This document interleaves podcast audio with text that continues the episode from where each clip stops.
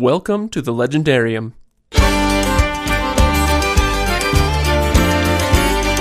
Grab your haptic gloves and visor and join in our final Heroes of Sci Fi discussion as today we talk about Ernest Cline's Ready Player One.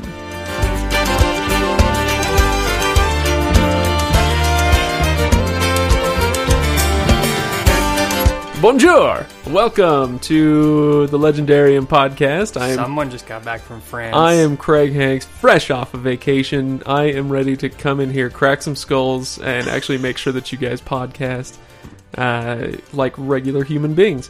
Um, What, so you didn't like our, our your away? I loved your guys' I away thought, thing. I thought our takeover was awesome. Regular human beings don't podcast. So shut up so I can introduce you.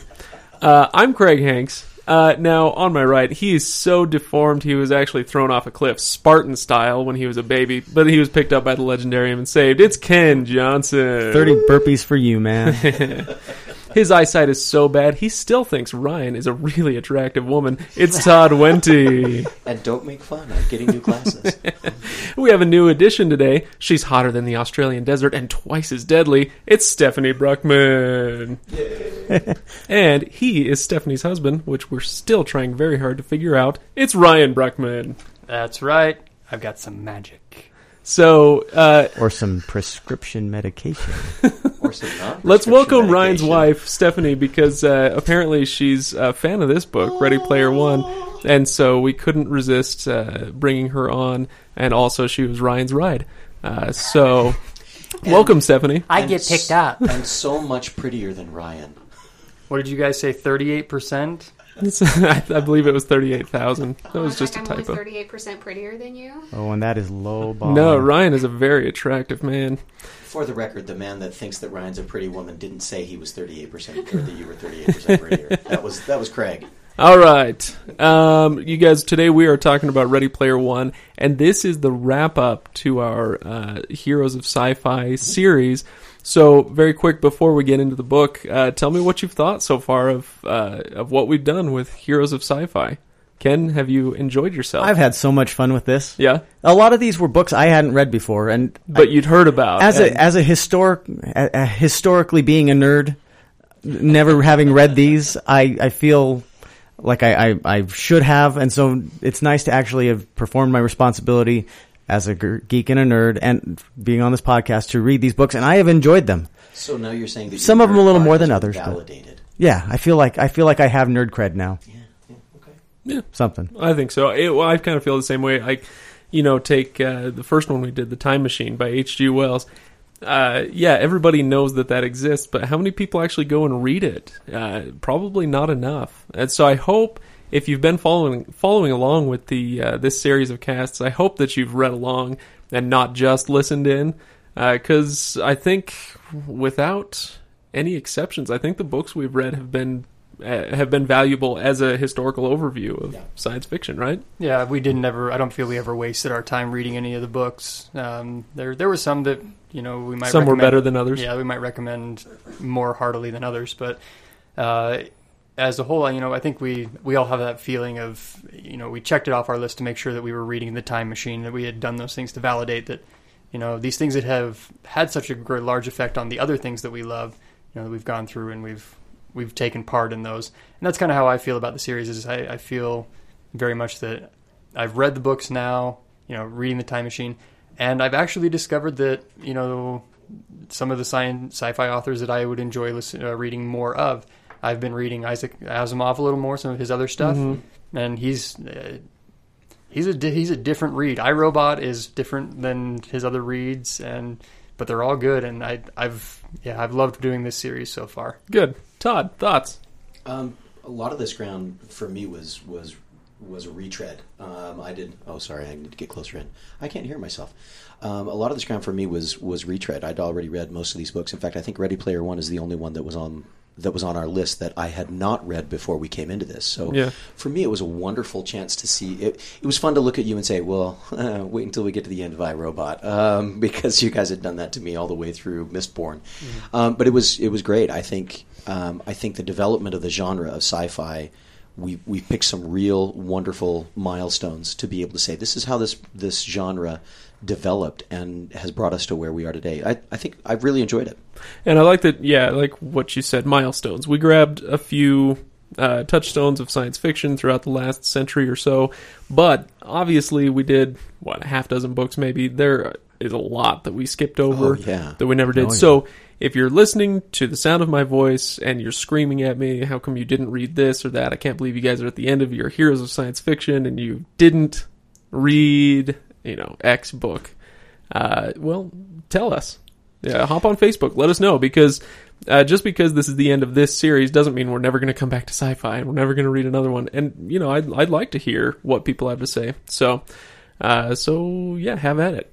Now today we're coming almost up to the current time. I mean, this uh, this book has been published for about four years now, but Ready Player One. Uh, so it, it was published in August 2011. Uh, Ready Player One is a dystopian novel set in the year 2044, uh, when the so-called Great Recession has killed off most of the world's economy. The one bright spot in the world is the Oasis, a totally immersive, massively multiplayer online simulation, uh, a la World of Warcraft, but actually cool. Uh, It was fun seeing you say all of those words instead of the instead of the uh, acronym. yeah, I know, right? Think think of it as as Second Life on steroids. There you go. The recently deceased creator of the Oasis, James Halliday, has willed his massive fortune and a controlling stake in his company to the winner of an elaborate hunt for an Easter egg he left in the Oasis. Wade Watts, a poor kid in the slums of Oklahoma City, is one of many gunters, or egg hunters, who hunts for that egg in the way that Halliday instructed, by becoming obsessed with the decade in which he grew up, the 1980s. So, the entire world is obsessed with all the movies, video games, television, books, and comics that came out during what I used to think was the most, most worthless of decades, until I read this book and had quite a lot of fun. So, what you get in Ready Player One is a very well worn quest story integrated with a love letter to the 1980s, which is cool if you're a huge fan of the 80s. The good news is that you don't necessarily have to be in order to really thoroughly enjoy this story. Thoughts? Um, I was just uh, as you Yeah, were, what are you doing? You're holding up fingers. I'm, I'm holding up fingers. I was I was holding up fingers that were that were indicators of things that are similar for other sci-fi novels, other pieces that are that are Uh-huh. kind of formulaic, and things that were really very unusual, very different. This is uh, yeah, this is what made it one of my favorite books. Is there is nothing surprising about the storyline. Nope. If No. I'm not mistaken, you it is not a spoiler to say that the hero wins in the end. He gets the girl, uh, and the evil corporation. Because hey, this is the 21st century, and uh, And know, we hate evil we- corporations. just Almost just as much say as we hate corporations. hate we hate evil corporations almost as much as we hate governments, right? Absolutely. Well, anyway, oh, we just lost Stephanie. She just did the first eye roll of the day. but yeah, there's uh, there's nothing surprising about it. If you've read any fantasy or or quest story before, you've read this this thing. Uh, but like you were counting on your other hand, you know there are things about this this that are. Uh, very different and very much a part of our time, uh, like the massively multiplayer online gaming. Stephanie, did you ever play World of Warcraft? Heck no. And why not? Good answer. Yeah. Good Yeah. answer. so, Stephanie, are you involved in any MMORPGs of any kind? I doubt it. Okay, just checking. Just checking. Stephanie is our resident non-gamer. Are Actually, you involved in Facebook? My Lego games count, don't they? oh, they do. Okay, Um, I'll take that. Which platform are they on? yes, they count. Um, did you guys ever do World of Warcraft? I never did. I did, and uh, thankfully I don't now. No. Oh my! I gosh. just I knew I have a very obsessive personality. Uh, and so when I latch on to something, I really latch on. Me Anybody, too. if if you As guys look could at the all, bookcase over in the corner I was that just gonna like, say that. Forty different versions of the Lord of the Rings. yeah, let's see. How many versions of The Hobbit? One, two. No, anyway. Anyway, so so I knew if I ever played World of Warcraft, there was a good chance that I would just really be sucked in, and it would ruin yeah. my life. Had, had you ever played and then gotten out, you would have found me on the front row of the, the online of the support group to you know To get end out addiction. of. Oh my gosh! I never played World of Warcraft, but there are several MMORPGs that I did play. Um, and, and I had to be very careful because I, I remember I was playing uh, Battlestar Galactica online recently, and I have an entire four months that I don't remember much human contact outside of work.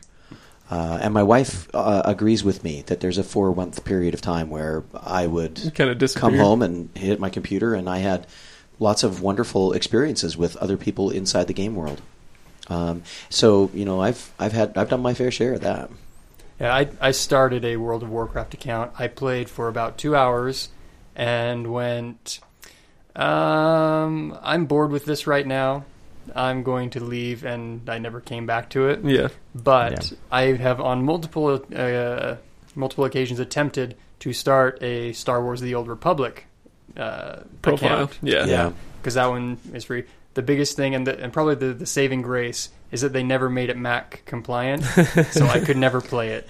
And I I hadn't put Windows on anything until just recently, but yeah, so I never actually got into playing the the those the World of Warcraft esque type games. Yeah, me, me neither. The I only just- other one I got into, and I know this isn't a discussion of MMOs, but the the only other one I got into was City of Heroes, which Yeah. was a blast. I remember. Yeah, that, that was one. fun. That its uh, sequel, the City of City of Villains, yeah. long gone, but you know, you were you live on here Uh, where, Ken? in my heart. This is radio. Okay. in, in the in the cold dark space where my heart would be, there you as go. the wife would Yes, say. I buy that. I buy that. Um, now, eh, are, are you guys '80s guys? You you're old, Ken and Todd. Um, I I kind of feel like uh, the '80s are the worst decade that I have ever had the mispleasure of living through. That's Luckily, I was because you're four ten when years too ended. young. You just don't appreciate what happened there, young whippersnapper. So now that being said, I I do feel like uh, now that I've I've read this, and you know I've been around video games and movies and, and books and whatnot whatnot long enough to know that there was a lot of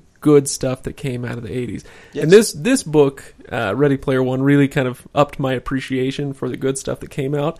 But I also know there's a lot of absolute garbage that came out of the '80s. Yes, Fair there enough. was.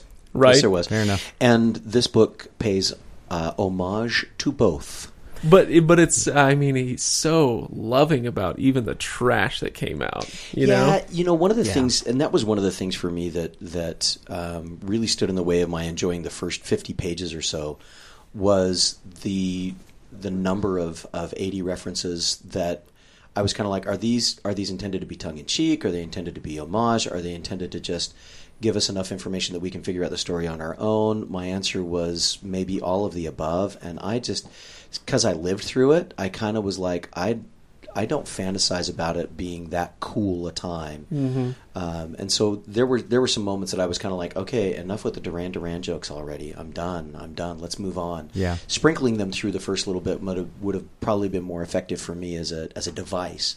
Um, I, I really I really got bored of all the '80s references that were that were just just saturated in the first 50 or 60 pages, if, if I Yeah, remember right. I had to slog through that first bit, and I really, I mean, I went into the book like wanting to like it, and then thinking, oh, if this is the way this whole book is going to go, we're going to have a really hard go Stephanie's at it. face is saying she just thinks we are off our rockers. Well, I think I was five when the 80s ended. Oh my gosh, you babies! And so, not having lived through the 80s, I didn't catch probably most of the references Okay. to the 80s, so I didn't I didn't even notice. I was like I recognized some of the stuff that they talked about like Back to the Future and whatnot, but yeah. What is that? I don't know. Um, Pigeons.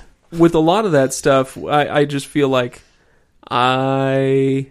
Yeah, if I didn't get like Ladyhawke, I've never seen Ladyhawke, Lady Hawk, and Hawk so I was a just didn't. stupid show. I just didn't But worry she about was it. so yeah, pretty. I wasn't paying enough attention to be like, show. oh, I should probably go find out what that was. I just kind of blew past it and forgot about it. Right. Um, Ladyhawke came out at the time when everybody thought that just having Matthew Broderick in a film was going to make it successful. Yeah, and they found out very quickly that no, you've got to actually you- have some substance You can't that. put you can't just take a, a bowl and throw Rutger Hauer, Michelle Pfeiffer, and Matthew Broderick in it, mix it up, and throw in a really cool synthesized musical soundtrack and call it a great show. yeah, but in the '80s, what you just described sounded amazing. Yeah, it did, didn't it? Yeah. It was not. No, It was so- cool when you were twelve. my thing is so you guys are you guys are are well old uh, and so you were able to you know think about all these references and whatnot from the 80s my problem with the beginning of the book is that he takes uh, he takes too much time, uh, which really is only several paragraphs, but to me it's too much time. Uh, talking about sermonizing about the ills of the world around Yes. uh, and it, it just seemed like uh, Ernest Cline was kind of getting on his um, political soapbox a little bit with Oh, yeah. no point to it. Yep. There was no point to the story in going into that stuff because he doesn't elaborate on any of it. And the thing that he that he glosses over the most is the role that the Oasis has played in the dystopia that surrounds it. Right. Yeah. Yeah. So he he mentions it. He says, you know, it, this thing exists in this terrible world that we live in, but he never really goes into and here's why the Oasis has or hasn't contributed to the way the world is, right?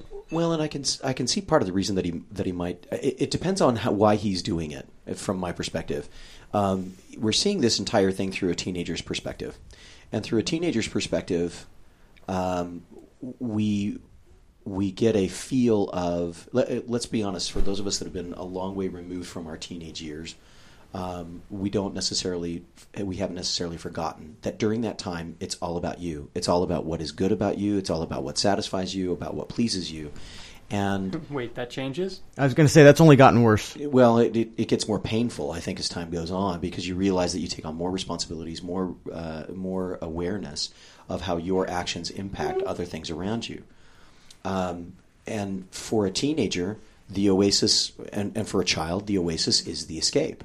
So why why why talk about from a teenager's perspective how the escape is actually a a failing, a problem, uh, and a contributor to the to the to the destruction of everything around you? Because at, at your teenage years, all you're focused on is how good it is for you. So if he's doing that as a as a device because he really wants to tell that story in that way, I buy it. If he's if he's just completely ignoring it because he doesn't want to talk about the the philosophical implications of everyone spending all of their time in virtual relationships rather than real relationships, then yeah, he's done a very poor job of addressing that piece. Yeah. maybe. My, I that whole section for me, I thought was just the purpose that he was aiming for was to see what drove people into the Oasis, why people spend all the time in there, and it, it didn't serve any other purpose other than just say things are so bad out here, everyone's going into the Oasis because you wouldn't want to be in reality. That's the whole purpose that I saw in that section. yeah. Yeah, but at the same time, it felt very. Um, what did I what did I say? It felt very uh, global warming, over, overpopulation, scaremongery slash wealth redistribution, re, uh, redistribution love letter. It's you know the same kind of trope. Liberals are bad are good. The government is bad. The the, the one percenters are bad. I- It's I don't You're saying that it's the few paragraphs that represent all of cable news today. yeah, pretty much. I just don't. Yeah, I don't know that in I this corner, bought. I, I I'd have to go back and read it again. I, I don't know that I caught that it was picking on conservatives so much. Although I don't know, I guess you could read between the lines. I saw I saw a lot of that. Yeah. and and maybe part of the reason that I see a lot of it is because uh, uh, again, having lived through that that '80s period of time, Greed is Good, Martin Gekko, blah blah blah, all those kinds of Gordon things. Gekko. or Gordon Gekko, uh, Martin Sheen, Gordon, She- uh, Charlie Sheen, all the rest of the Sheens, um, and, and Emilio Estevez, um, which were all so much part of the '80s. Um, But that was Michael Douglas. maybe maybe all of the. I feel like Todd just had a stroke. Holy stroke. crap! I No, know that, what the this is how my just brain. This is how my brain works. All these things connect to each other. Your- bing, bing, bing, bing, your bing, bing, brain- bing, You're just starting to like You're messed up, man. things off there. I was like, "Did you have a stroke right there?" Emilio Estevez, Charlie Sheen, Martin Sheen. No, Martin, Martin Sheen and Emilio Estevez are brothers, right? Yeah, they are. Charlie Yes, Sheen Jackson, and Emilio Michael Jackson, Estevez are brothers. Martin Sheen is the dad of both. There we go. Sorry. I mean, I am having a stroke. I haven't had enough sleep for the last four to five days. By the way, uh, James Halliday is literally oh six months older than me. gosh. Shut up. You guys are the actual worst. You are the actual worst. I the day we actually finish a thought on this podcast is the day I will shoot my own face off.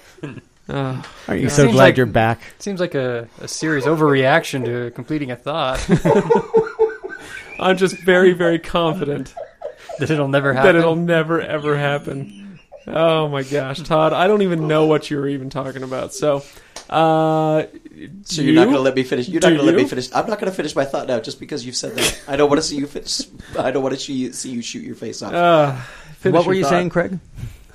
Okay, so I'll finish my thought. Having watched all of that, having grown through all of that, and seen some of the ramifications of that, I I really was sensitized to his rant and the way that he puts that rant forward, and that he is saying we are in this place because we endorsed so many of these destructive policies from the 80s and the 90s. Yeah. I I, I very much see where Ken's coming from on that. Yeah. All right. Okay. So there, Um, the other old guy agrees with me. Well, you got that's well. It's because we're old. You're old. We're old. Uh, I didn't live through Reagan, so You didn't, and Um, and as uh, you guys missed some stuff. I mean, in the book, you missed some things. I think that were hinted at, indicated.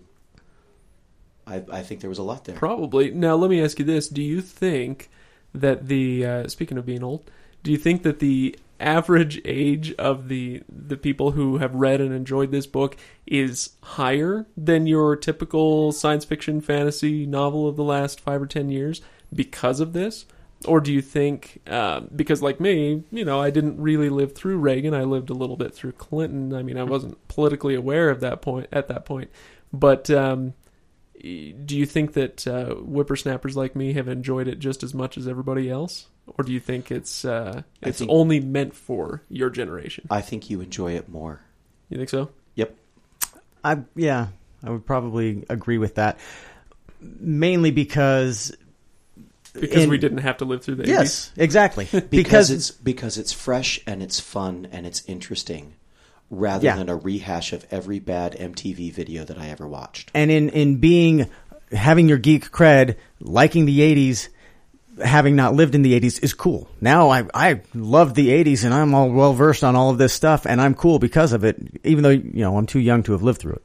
The hmm. beauty, the beauty of the '80s for our generation is that we can walk away from it when we want to. Pretty much. In the same way that in my generation it was the 50s there was a huge retro for the 50s um, 50s cars 50s style 50s fashion makes up a lot of what 80s fashion is all about in the same way that we could walk away from that when our when we were bored of happy days and fonzie and potsy.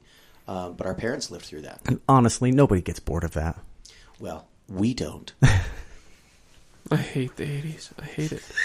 See, and I'm on the other side. I love the '80s. Do you really? I love the music. I love just the the glory of the one hit wonders. and All those. I love it.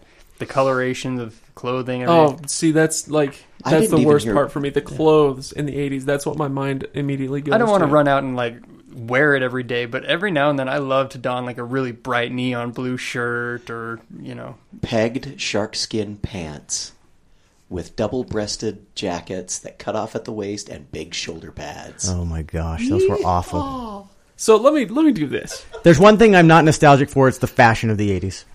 We were just talking about that, Ken. What- that sounded like the beginning of a thought. no i think that's Was his that the exclamation punctuation? point That was Yeah. my punctuation. Yep. Oh my goodness. Uh, Oh, Stephanie's watching her watch. She hasn't had any Yeah, I know, opportunity, right? really, so we So, need to get but her into that's- the conversation. That's a good point because what I want to do is get you guys to be quiet uh, and stop reminiscing about the 80s and actually reminisce about this book that we're supposed to be talking about. Um, well, I, yeah, Todd, we're going to talk about the book. Ready Player One. Um, is it is it original original enough, Stephanie and Ryan, to be a fun story? Yeah, or is it just too tired as a storyline? I made it through it. Yeah, you made it through. Is that is that the highest praise you could muster? Well, for not coming from a gaming perspective, like I don't do that stuff. I have I don't spend that kind of time online or thinking about that virtual world. And I really enjoyed the book. Mm-hmm. I loved it. That's the reason why I'm here is because I've actually read the book and I was told I had to come and discuss it. That was yeah, true. You were told. I didn't really have a choice in that matter. you were strongly invited. is that what the rope and stuff was when I came in? Ex- absolutely. No, and that's, why we've locked the door. Why does this rag smell like chloroform? Ryan. Uh, Ready Player One. This is your second time through. Yes, second time through. Yay or nay on the book, Um, especially after having read it twice. Did it hold up the second time? mostly yay. I'm going to say mostly yay. Um, I did not. I did not enjoy it as much second time through. Really? Okay. Now, That's not saying that it was worse, mhm. you know, or that I was picking out like, oh, I didn't catch how terrible that was. It was some of the value of this is the the novelty experience of experiencing the Oasis and experience, you know, revisiting those games when you know what he's going to be doing next. It's a quest story where you know the end and you know the path is tends to be a little less invigorating, I guess. yeah. Um, so, but uh, as a whole, this this book is an enjoyable read, and if you are a gamer at all, you're gonna sit there and go, "Yeah, I remember oh, Ultraman, yeah, I love, you know, or whatever." There's plenty there. There's a lot of winks and winks and nods to you, but Yeah. Yeah, yeah. Yeah. the fact of the matter is, the story is not that deep or not that difficult to follow. Right. This is this is why I like it so much is because uh, once I get past that kind of painful first section, uh, and we're introduced to the Oasis, all of that stuff really kind of disappears, and it just becomes the quest story that I love so so much. This And so this was my. I, I've only ever listened to it because I love Wil Wheaton's audiobook version. Uh, this is my fourth time through the book. In, Really? Yeah, in about Wow. four years. Uh, and I've loved it every single time because at a certain point, uh, you know, Todd, you're fond of talking about how the technology drives the story uh, in science fiction. And at a certain point, he does, uh, uh, Ernest Cline does succeed in making you believe what's going on with the technology Yeah. with the oasis and and so once he gets to that point say 100 or 150 pages into the book Yes. then that kind of falls away and what you're left with is the story which i think is a lot of fun uh, it, it's it's not original once you take the tech out it's uh, really is a very unoriginal quest story but uh, told very well and with a, a new technological perspective Yeah, I would say it was not in in a lot of science fiction. I look for it to be tech driven. Um, this was uh, this was tech assisted. Um, the, because if you remove the tech from it, if you if you if you overlay it on anything else, those stories are very familiar. But the fun twist of it is, for the the fun part of that twist for me was, oh, certain worlds can use magic, certain worlds can use science fiction, can use science, certain worlds can use nothing. There are no there are some worlds that are non PvP zones. I mean, I I remember playing certain games and I would see somebody plop in and I'm like, oh crap, I'm dead, and I would get killed and then I would respawn and and and so reading some of these things that I said to myself, okay, as a as a gamer, as a as a person who's done these kinds of things, that's fun to read about, but it doesn't drive the story. It's not necessary for the story to be there. And so for individuals who are looking for real hard science fiction, they're going to really be disappointed, I think. Although I, I did have a little bit of fun with the tech in this one. Uh, one hallmark of uh, of some of the science fiction we've read before this in this series, like take the Time Machine for instance, is that it's so it's so out of this world. It's so not our experience. Uh, that it's uh, yeah, it's a really novel experience. Time travel? Are you kidding? That's awesome. You know, this one is a little bit more muted in the sciency aspect because we're familiar with what a, uh, an MMO looks like. The idea of a, a retinal, uh, what what do you call it? A um, Visor. yeah, the visor that he uses that just draws the image right onto your retina so that it completely fills your vision. Um, that's not. It doesn't seem so far away No, from the very tech that we have now. No, a lot of the stuff in this book actually feels very conceivable, very Yeah. close compared to the technology we have right now. like, wow, this. Yeah, I, I could see where this happens in the next thirty years, and that was fun. I have to admit that scared me though. What did? The technology and how close we are to it, and that's what drew kind of drew me into it. As I'm thinking about raising my family and going, okay, this is the technology my my kids are going to be getting into, and what is that going to do to society? Because all of a sudden, society lives online. There's very little human interaction, and what is that going to do to us as a as a people? This is why Stephanie's brilliant. Yeah. So No, what do, what do you think? Do you have an idea of um, of what the world might look like if something like this were real? See, and that's why I said that it scares me because I think it's so much. We need that that actual human interaction. For me, I can't really imagine living that much online, but for for the characters in the book, you see these people and you don't know who you're seeing. They talked about how everyone kind of looks the same because they all have that generic. Could Porn- be a 300 pound guy named Chuck living in his mom's basement. and so, but I mean, it had some good points too, where you talked about these kids can go to school and not really worry about getting beaten up because Right. you can't fight in school. I mean, bullying still exists, but it's on a different level. How he talks about he can use his words now and how he's gotten really good at speaking. There's one thing that I that I identified with. Um, my wife and I really got to know each other online. We had met in person, and so I, I knew that there was this person named Sarah. You know, so it wasn't uh, it wasn't like you know meeting a stranger in a chat room. But um, she and I met, and then we became friends and chatted over MSN Messenger, if that dates me at all. uh, Only a little. only a little. That's not that long ago. Anyway, but the point is brought up in the book that um, he so he falls in love with Artemis, uh, his longtime crush. They spend a lot of time in the second act of the book hanging out, uh, falling in love. And the point that he makes is at, at the end when they're meeting each other is I don't care what you look like. Uh, you know, I don't care who you think um, what what you think your failings are. I know you. I've interacted with you on a purely uh, personality level. You know what I mean? Uh, and I, I really identified with that because um, a lot of times Sarah and I would talk about like you know if we'd met in high school or college we probably would have hated each other or you know we we didn't we didn't run with the same crowds we didn't necessarily you know have very similar outlooks uh, with family life but on a personality level we really clicked.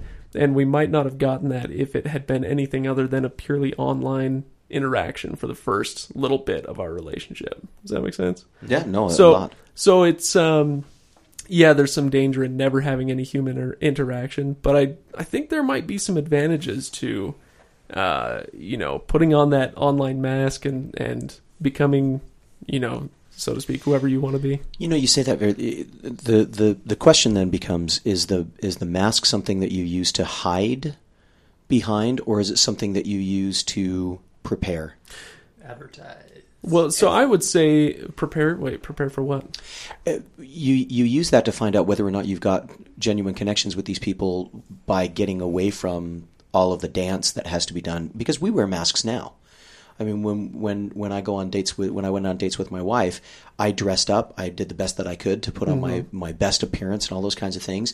Um, quite frankly, my wife did that even though she'd already seen me wearing my white sweatpants, my oversized tie dye T-shirt, and you know three days growth of beard, uh, uh, stubble on my face. basically what you look like right now Pretty much, Yeah. pretty much without the ba- without the baseball cap. Um, That's only five minutes of stubble. and and it really was it, really for me the the masks that we wear in the online environment versus the masks that we wear in the real world aren't all that different it's just how pervasive they can become and how easy they are to use as escapes eventually you hang out with me long enough my mask wears out in the real world but in the virtual world i can keep that mask on forever Well, see, and I'm not I'm not sure that I agree with you. I doubt that you could. I think that um, anonymity, which is what the internet affords to us now, and what the Oasis affords to them in this book, anonymity is not the mask that we think it is. I think it's a psychic amplifier that takes Ooh, what we interesting, what- that takes what's really inside and lets it out.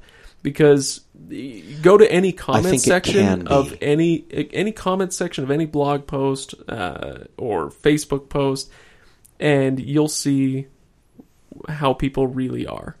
I think it can be Okay, maybe not every time. I saw a post the other day that really uh, helps drive this point home.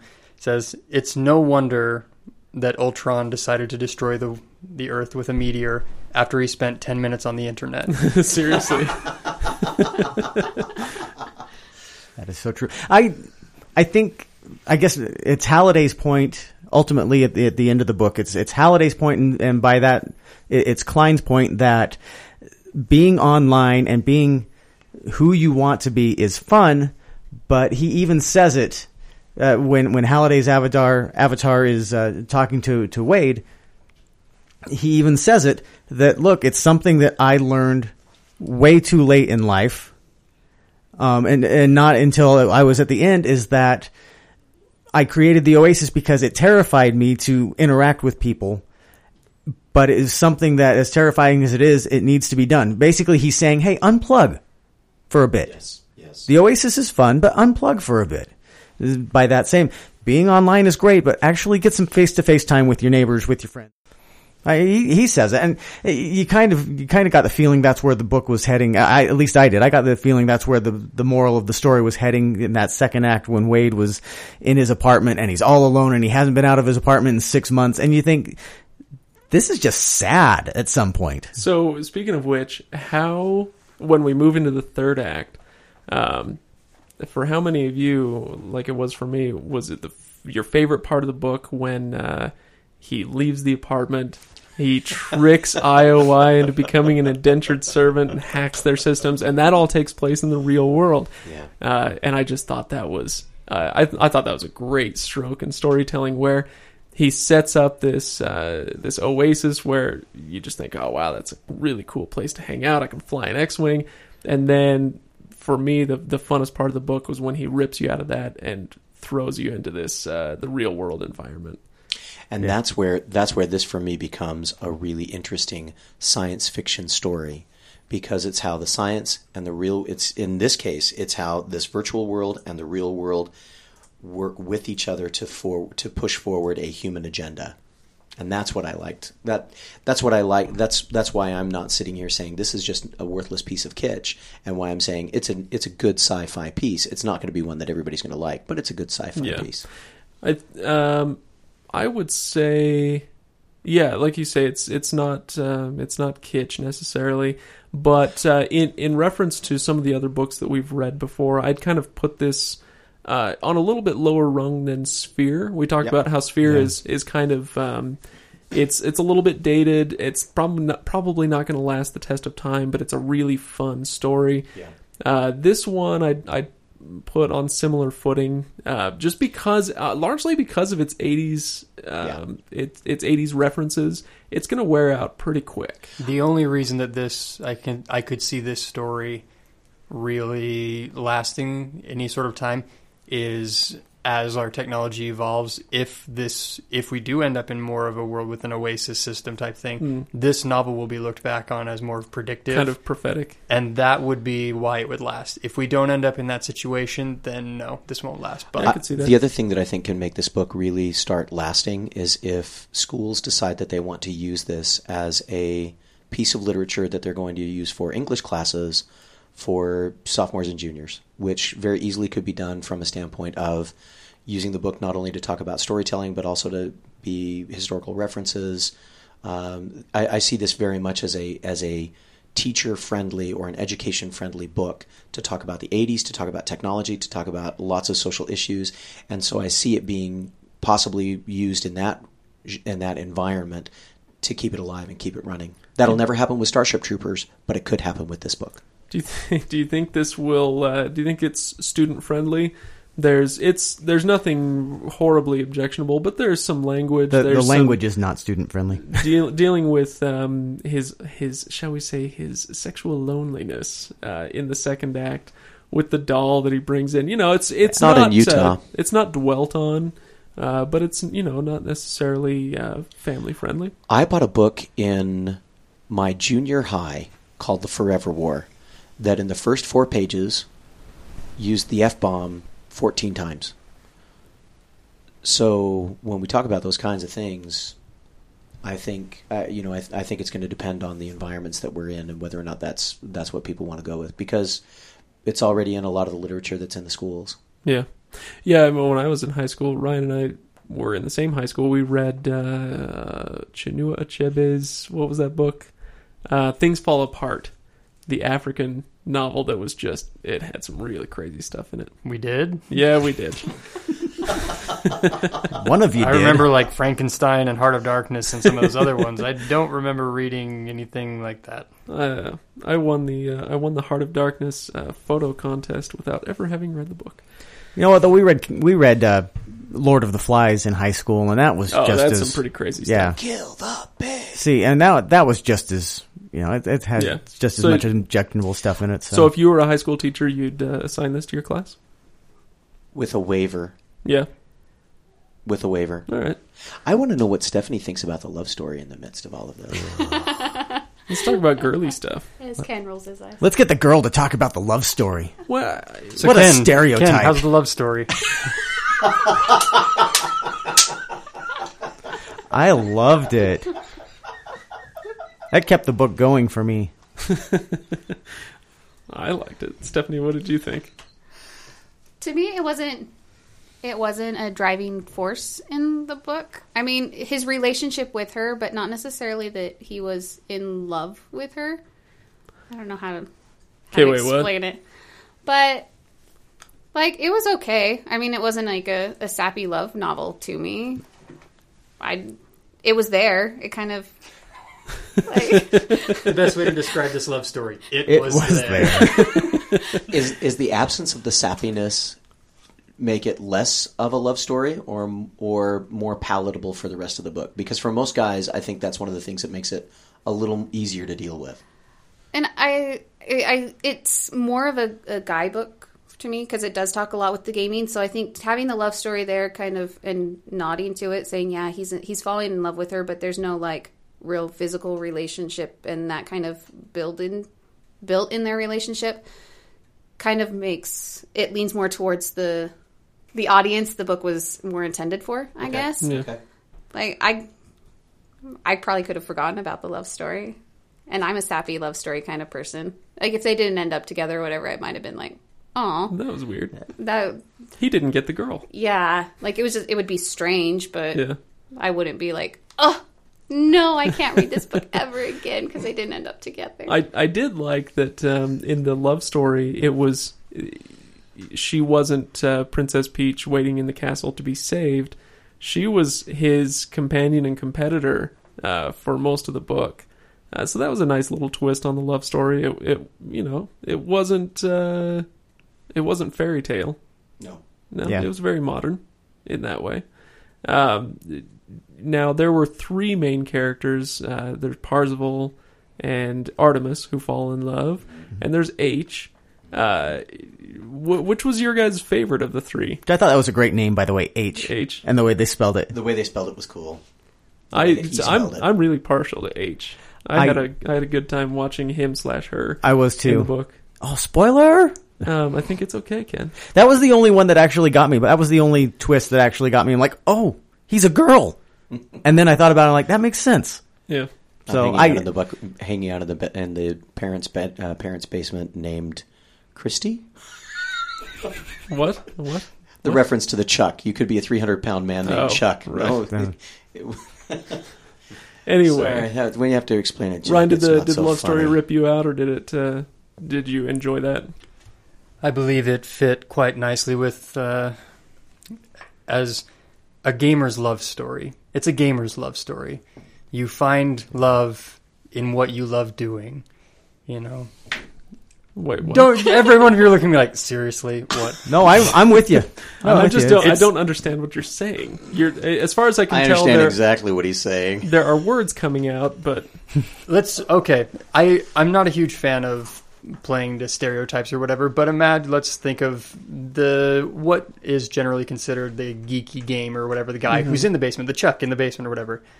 What is their dream of love? To find someone they can play their game with forever. Yes. Yeah. all right. That is the gamer's love story, and this is very much a gamer's love story. It's not some great emotional ride. It's hey, you know what? If we were to stay together, life would not change at all. We would both get on and play the game all the time. Yeah. I'll buy that. Okay. Although when they finally do get together, he the last line of the book is, uh, you know, for for once in my life, I didn't want to log into the Oasis. Yeah. Right. which was nice to show the value of human connection. But logging out. the But the then they're just falling in they're love just going to story- go back in. I was going to say, the, the next 40 pages are them logging in again. So And yeah, you come back and it's like once we got over the shakes, we clicked the mouse and we were good. yeah. Um, so let's uh, for the last few minutes of this cast, I want to talk a little bit more about uh, about the tech. We've talked about it a little bit uh, in a in a kind of overview type of, of way, but I want to talk you know, on a personal level. How excited are you guys for this tech? Because, like we said, it, it seems like it's just around the corner. It's not that far away. The idea of haptic gloves, uh, an entire immersion rig, uh, the retinal scanners, all that stuff. D- does this appeal to you, or do you think, you know what, I like my games two dimensional. I don't want to worry about all that stuff. I think my exact words in my notes when I was reading it was flick sync. I want it. Oh yeah, That was so cool. FlickSync, if you if you haven't read the book, is when, uh, or if you haven't, it's been a while. That's when uh, the main character, in order to achieve his Easter egg hunt, he has to uh, recite the lines of certain movies, WarGames, for instance, whilst in the movie. Well, not So not just you, recite the lines, but he takes over the yeah, main you, character. You are the Yeah. main character. Your You got to do avatar the actions. You've got to, you yeah, you've got to interact as they would. You have to say the lines properly. You have to, you are that character. I thought, oh, that's so fun. yeah. I want to do that. Okay, so Ken wants a flick sync. Todd, what was your uh, what was your favorite piece of the tech? The thing that you'd be most excited about? I'm not sure any of it. No, you're not such a, a huge fan of this. only because I work for an online organization, um, and I see firsthand what happens sometimes when the online becomes so encompassing and immersive that we stop recognizing the value of human interaction. It's I'm I'm with Stephanie on this one. It scares me.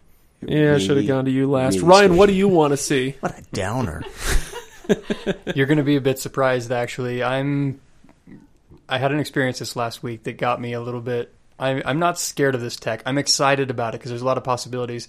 As long as we can maintain that the worlds that exist there are secondary worlds, not our primary. Like in this one, the Oasis Yes. is pretty much the Yes. primary.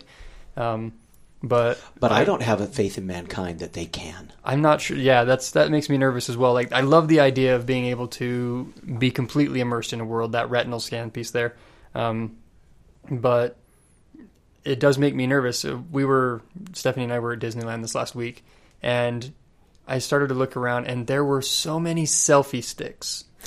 I hate selfie sticks with a passion now, and it it kept uh, it just made me wake up to something. And then I came I came home and I found a a commercial for a new device that had just been released. And you know me, I love new tech. I love As long as it was made by Apple. no, I, I love new tech. As long as it was made by Apple. I do love Apple's new tech generally. As long as it was made by Apple. But so this this new uh, device, and here's a little bit of advertising for it because I do think it's cool, but I think it's going to also cause problems. It's called the Lily drone. If you haven't seen it, go look up Lily drone, and it is a drone. You wear a little tracker on your wrist, you throw it in the air, and it follows you around. It's just an aerial drone that does You selfies. Shut up. No. That's awesome. It's incredibly cool, but you have to imagine now that every time you go to the ski slopes, anytime you go there, there's going to be five of them in the air around you, like all times, because it's it's a it's a selfie drone. That's what it's made for, is to follow this tracker Yeah. rather than piloting it, piloting it around.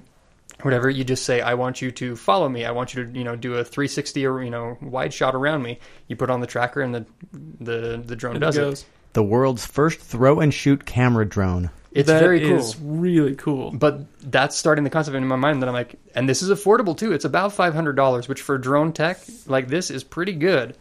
It's not too long until, unless things get regulated or whatever, you're gonna see a bunch of these drones flying around behind people as the mm-hmm. battery life improves, just on their daily whatever. It's gonna be their little companion thing, and that gets me a little nervous. Can you imagine New York City with a whole lot of people doing the Lily drone?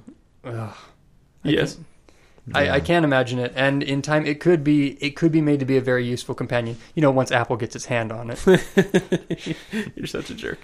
But no, there's, so as for the tech in this, I love the idea. You know, give me the chance to be in a world where I've got a lightsaber in my hand and I'm, com- you know, I'm combating things like that. I would love that, but as long as it maintains its status as a secondary world to our primary world that exists out here. Yeah. And it wouldn't.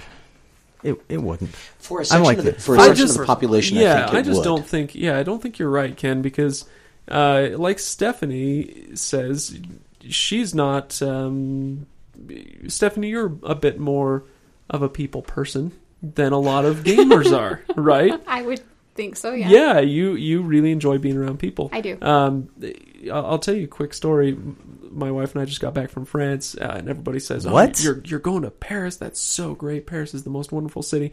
We spent our first two days in Paris, and we're so relieved to get out and go, Mm-hmm. you know, to different little towns and cities around because there are too many people.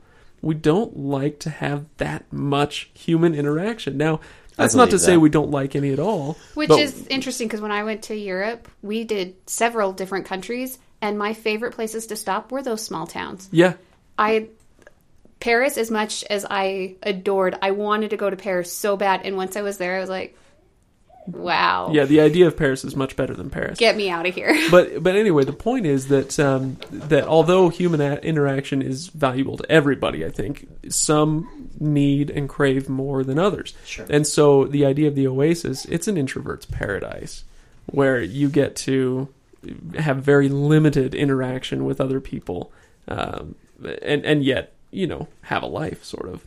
Anyway, uh, yeah, I'm not. Sh- so anyway, point being. I'm not sure that uh, that this would take over the world. I think was it Todd that you said for a segment of the population, this would be a real problem. Yes, I and for so. others, it would be uh, it would be a boon. I think it would be a real problem to those introverts like me who would prefer never to see another human face and only interact online. Uh, you know, it would be a real problem for those folks, and for others, it would be just a, a good time to dip your toe in and and uh, sh- you know wield a lightsaber, like Ryan said. I would only be concerned with when common denominators became solely existent in their life. For example, they all go to school in the Oasis. Mm-hmm. For those people who may not want to have as much interaction in a world like that, what happens when they say school is in the Oasis? That's where we're doing it now. You're done. Like we don't have physical school to go to. You don't have that Right. option. And when you start talking about things like, um, you know, jobs in the Oasis, they, people had people had jobs that they could do that they could earn Oasis money that they could convert to do other kinds of things. Bitcoin. Yeah, you know, Yep. you've you've got, and and I would, and maybe this is a question because when when we were first starting about saying, oh, Stephanie wants to come on, I was wondering, Stephanie, what do you think about the similarities between the Oasis and the technology that we've already got, a la Facebook and FaceTime and Instagram? See, and and that's what I have a hard time with because I live with a tech person, and how much he spends on his like how much time he spends on his phone drives me nuts, and that's just a phone. During this podcast, I've been watching Ryan, and he's been doing multiple things on his phone when he's not talking. And I so, check my email. And so, how much people? I mean, I have a Facebook account, and I check it. I don't really post on it. I don't live on Facebook, but I have games that I can live on. But I spend my days with a one-year-old, and they can get as much conversation as that is Yeah. with a one-year-old. I need to find something else, and I can see why something like that could be beneficial because I do. I like talking to people. I like being around people, and that gives me a chance to talk to people but at the same time i can see where society is now and there's already there's already so much time we spend just talking to people without an actual physical communication with them and that i just don't Don't. i don't like that. where it, where that's going Yeah. And that's before we have the immersive technology. Yeah, and that's way before this. And I mean, because me and Ryan have talked about okay, what if our children are going to school online? And that's just an online. That's not necessarily the the virtual reality that um, the book talks about. But if he gets into to sports or theater or other things that are not convention to public schools like we see it, online schools are great, but I still I'm not going to just keep my child at home to do online schools. Correct. He has to be involved in if he's involved in a sports team or if he's involved in theater where he has that that human interaction because it's needed. You have to be able to see people face to face and learn how to deal with people in the real world. Because dealing with people just online, you never know what you're getting. One of the things that I was really um, that that really I, I think disturbed me a little bit at the beginning of the of the book was when Wade was talking about he went he saw Sesame Street online and he interacted with these characters online at two or three or four that his mom used this as the virtual babysitter um, and you know I've been accused of, of being a horrible parent because I allowed my children to watch Sesame Street and Dora the Explorer and all these other kinds of things when they were younger without sitting and watching it with them every moment of the day. Um, and I and I see that in my own family, the children that were the younger children um, are much more connected than my older children as far as their ability to engage the real world. Not necessarily their ability to have relationships, because my older children are very connected that way too. But I'm I'm watching that, and I'm I remember. Bless you. I remember listening to, or as I was reading it, thinking about, wow, what happens when a kindergartner's first experience in play is in a virtual environment rather than on a swing set? Hmm. And that's the piece for me where this tech becomes I- I- Possibly destructive. I think there's a really fun there, and there are some other novels that have dealt with similar kinds of themes, but in a much more dark manner. Um, and I'll see if I can find some of the titles that have done this. yeah. Um, yeah, this is much more of a love letter. It brings up some of the possible pitfalls, but ultimately, but it, but it glosses over them and yeah, says, "How cool is this tech?" Yeah. Um, well, we, "Glorify the tech." we'd better wrap it up, you guys. Um, final thoughts? I, I will say I'm excited for the time where we can buy a gun and arm body armor, you know, from vending machines. that will be fun. And a lightsaber. I really do want a lightsaber. Yeah, and a I Well, really lightsaber. Ken's. Ken's talking about the real world. When he escapes IOI, he goes and buys a Oh gun yeah, and a right. vending That's right. machine. That's Yeah. right. Yeah. Well, Um, uh, and then in the but yeah, I'm with you, Todd. In the virtual world, that's going to be amazing because there you get to rewrite the laws of physics. Yep. And if you're rigorous enough, uh, then you can you can make your own laws Yeah. uh, that must be followed. I think that's great. Uh, Ryan, final thoughts? Stephanie? Uh, just in general recommendation. Uh, if you have some leisure time to read the book, read it. It's it's worth the you know it's worth the maybe day or two it'll take you to finish. But Did you do a book or audiobook? audiobook, Wil Wheaton's reading Yeah. on that. Um, yeah, it's it's not a hard read, but it takes some time if you do read it to think about what like the tech could imply. Mm-hmm. Otherwise, you know, you're gonna read the story and walk away and go, "Eh, that was cool tech," which we all do sometimes. Yeah. I think it's a great young adult science fiction novel, especially if they want to really find out what it what this geek culture is really all about. All right. My boy Jake the intern loved it. He thought it was. Uh, he read it in like two days. He said, "This is so good, Dad. Hurry and read this book." Yeah, it's a lot of fun. It's gonna be. somebody his It's gonna make a good movie. um, Yes, it is. Yes, my it is. my final thought: if you want to get a taste of this type of technology, um, just a little bit of a taste, come to Salt Lake City in about a year, I think. Uh, there's a, a place they were going to build Evermore Park. That is now down the drains. They have canceled their plans for this Victorian steampunk Evermore Park. But in its place, they just said we didn't have the right location. It's whatever. It's probably just a bunch of PR speak for uh, nobody would fund us. But what they will fund is a place called The Void. The Void is an interactive virtual reality where you go. They they've got this warehouse, this giant place with, um, you know, a lot of stairs, ramps, walls, windows. Uh, this this environment that is completely white or gray, and you wear a visor, uh, which then paints a virtual world over the uh, the warehouse around you. So you're not looking except through your your visor uh, at at the world around you, uh, but you are interacting with it. And you get a little plastic gun uh, or a sword or whatever it is that this this story that you're in demands, and you will get to uh, physically run around the environment uh, with with the goggles and the headphones and whatnot on you. Brain How- Trust field trip. Now, how do, how cool does that sound? So it's it's a little bit of a step in the direction of what we're talking about. It'll be really cool when you can do that sort of thing in your home, like they do with the Oasis. Uh, but uh, yeah, what do you guys think? Go Field trip? For those of you who think that it's like you still think it's a ways out, get online, Google search Microsoft HoloLens Yes. because it's a reality like that it's already in your home. Your fridge, your walls, your everything are becoming surfaces for a virtual reality to exist. What they call actually it's augmented reality where you're in the real world and they're just painting things on blank spots on your wall Yes. using visors. It's yeah, pretty awesome. Um, yeah, hopefully it doesn't uh, screw the world up and bring uh, the four horsemen of the apocalypse. No more than we already are. We I was saying, better they're run, coming. you guys. They're coming Um, anyway. Thank you so much, everybody, for listening. we Uh, are the four horsemen of the apocalypse. oh, that's think awesome! Four Horsemen of the Legendarium. I want to be uh, pestilence. now be quiet because we're signing off. Uh, we've got to get running. You guys have things to do today, and our listeners um, might have things to do today. Uh, They're still here. not too much, not too much because they're listening to the Legendarium. Uh, so anyway, let's uh, let's reconvene. I, I will plug very quickly an upcoming uh, an upcoming series. So let's reconvene for that one. It's uh, the Silmarillion. We're stepping back into Tolkien's world.